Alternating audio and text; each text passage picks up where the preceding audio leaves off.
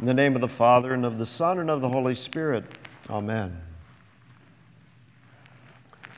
One bright and beautiful day, perhaps very much like today, four high school boys thought, you know, it's a little too nice to go to school today. Let's go out and enjoy this beautiful weather. Well, they came up with a story to tell their teachers when they returned to school the next day, and they enjoyed the day greatly. First period of the day came, and they went into their class, and the teacher was waiting for them, and they all had the same story. We're sorry, we were on our way here, we had a flat tire, we couldn't make it. She said, Well, that's okay. With a great smile, I, I just have a little quiz that you missed yesterday, and, and perhaps you'd like to make that up now. Well, certainly. So they got out pen and paper and waited for the questions, and she asked the first question which tire? Hmm. Yeah, wisdom. The teacher had some, those boys did not. With wisdom, she was able to outsmart the wise guys in her class. Today, our gospel reading focuses on the visit of the Magi, often called the wise men. They weren't so wise all the time, nor did they always uh, respond as they ought, but they certainly knew how to follow the leading of their Lord. And we also hear of another, King Herod, who tried to outsmart them. But the Lord led them to that place where true wisdom is to be found for all in the process. We've all known folks who are wise guys, or, well, they weren't all guys, were they? Sometimes that wise guy is even me. Yeah. In today's gospel, the wise guy is King Herod, ruler of Judea. By the time the wise men came to Jerusalem and sought him out, Herod was an old man who had ruled well for a long time. He was wealthy, politically gifted, he was a great administrator. His building projects, including the temple in Jerusalem, were admired even by his fiercest enemies. He also loved power and inflicted incredibly heavy taxes on the people. And in his last years, he suffered from many illnesses, among them mental illnesses, many would say.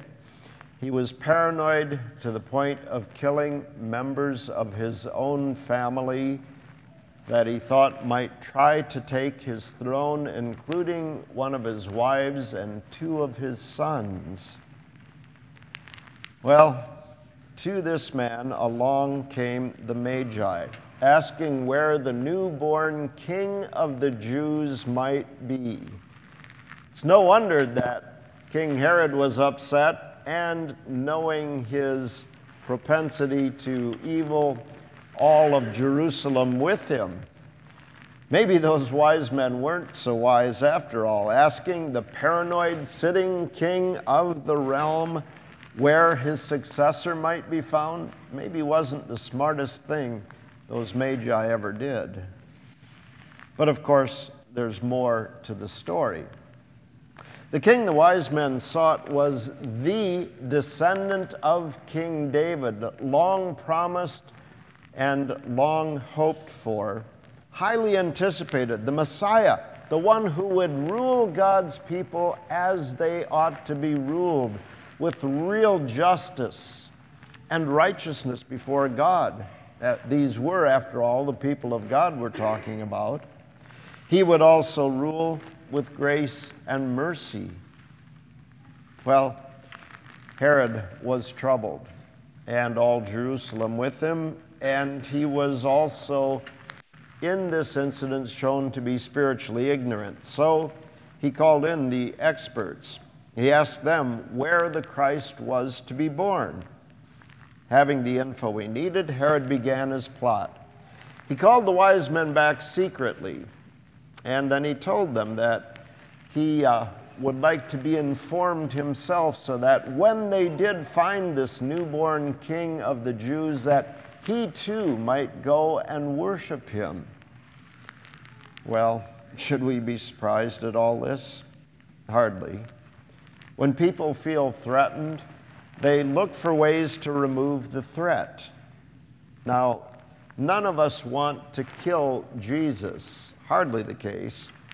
But how easily do we kind of slip into being Herod in this sense that we are willing to offer him far less than the heartfelt worship and praise that he truly deserves?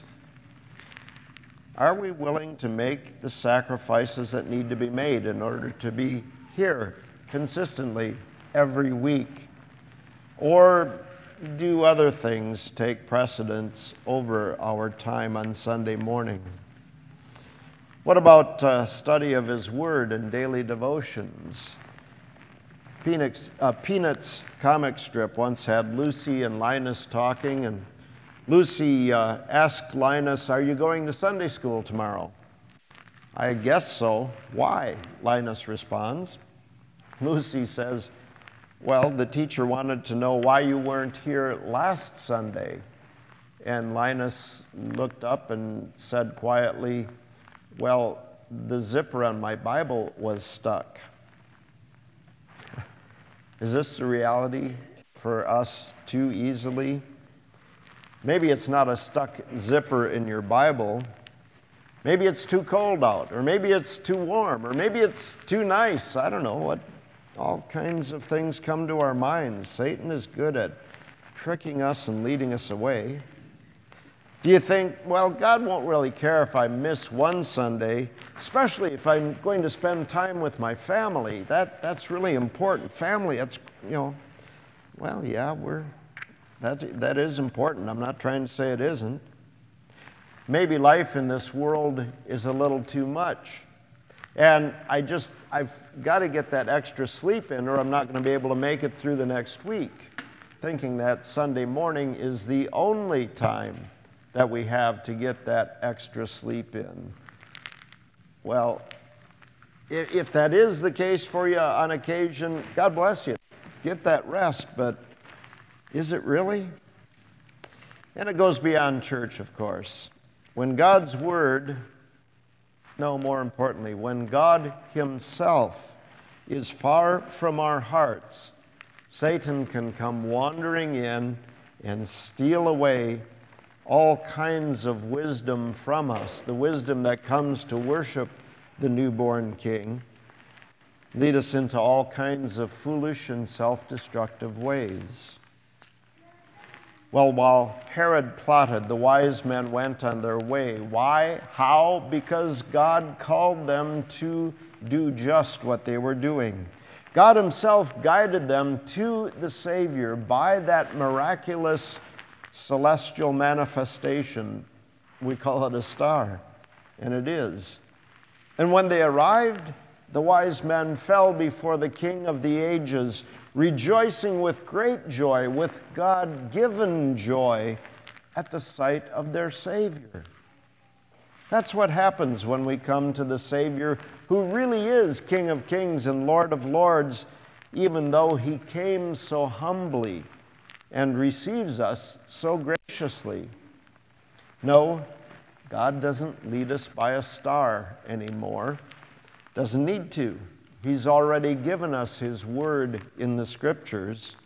And that Word always points us to Jesus, to that humble infant of Bethlehem who hid His true glory so that he might grow up to be the man of Galilee who went all the way to death on a cross for the sins of mankind. Many years ago, a North Carolina farmer drove his wagon into town to do business.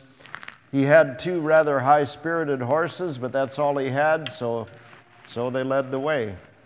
They arrived at the store, and as the farmer hopped off the wagon, grabbed the reins, and went to tie them to the hitching post, the horses were spooked all of a sudden and took off down the street he hung on like he was hanging on for his life to those horses and was dragged along the street. And it wasn't until others noticed what was happening and finally were able to flag down the horses that, that he was stopped. But in so doing, the horses reared back and he was trampled and seriously injured. Well, someone finally went up to him and asked him, Why didn't you let go? Certainly, that old wagon isn't worth all of this. And in between his gasps of pain, the man cried out, Look in the wagon. And there they found his toddler son wrapped up in a blanket, snoozing. Everyone is precious to God. So precious. He had to do something to save us all. So our Heavenly Father allowed His only perfect Son to come so humbly that He might end up mocked and murdered in order that we might have life in His name. Real life. Real life that's really worth living. And life that goes on in His forever kingdom yet to come. Epiphany isn't really all about the wise men. The wise men simply help us point to what was important. Wise men and women and children follow them to the real King who rules in grace and mercy to offer our worship and praise, our gifts of time and treasure and talent and trust and devotion.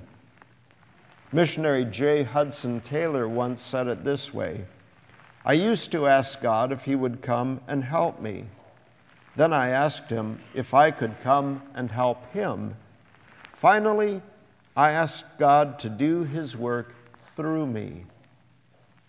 And so we are invited this day to ask again in faith that God would lead us to our Savior, the Savior of all, the King, so that we might truly repent of our sins, receive His forever forgiveness, and then be His instruments to bring this good news to a world still so dark in its own sinfully broken condition. Yes, that's why true wisdom seeks the Savior. In the name of the Father, and of the Son, and of the Holy Spirit, Amen.